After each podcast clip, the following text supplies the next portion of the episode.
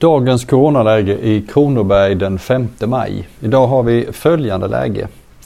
Antalet konstaterade fall är 368. Det var 354 igår. Antalet inlagda är 37. Det var 31 igår. Antalet på IVA är oförändrat. Det är tre stycken. Antalet avlidna är 27. Det är en mer än igår och det är en person som avlidit på sjukhuset. Ännu en dag med ökande antal inneliggande patienter. Ökningen ligger framförallt i den västra länsdelen. För att göra en jämförelse så har vi nu ungefär en och en halv vårdavdelning med bara coronafall. Än så länge så har vi en väldigt flack kurva när det gäller IVA-patienter. Den backar till och med lite. Eh, vi behöver analysera varför vår utveckling ser ut som den gör för här skiljer vi oss åt från övriga regioner. Jag får återkomma lite kring den frågan.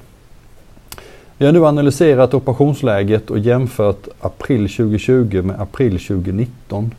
Och när det gäller antalet akuta operationer, då, dagkirurgi och slutenvård, Eh, så är antalet ungefär detsamma. Men däremot när det gäller planerad kirurgi så har de minskat till en tredjedel. Vi har gått från 644 förra året till 203 stycken i år. Som ni förstår så innebär detta att vi bygger en vårdskuld med operationer och behandlingar som vi efter pandemin måste arbeta ikapp. Det kommer att kosta pengar, energi och det kommer att krävas mycket personal. Samtidigt så ser vi att vi under denna perioden har beläggning på sjukhusen minskat med cirka 20 procent. Och det har möjliggjort att personal har snabbutbildats för att kunna hjälpa till eh, på exempelvis eh, IVA vid behov. Vi har nu gjort cirka 3100 tester, vilket är eh, för en så liten region väldigt mycket. Och vi har också friskförklarat 147 patienter.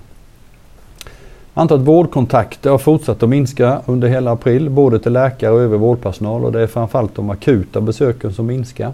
De har minskat med hela 40 procent. Samtidigt så ser vi en jättestor uppgång gällande distanskontakter. Här har vi ökat från cirka 4 000 i februari till nästan 12 000 i april.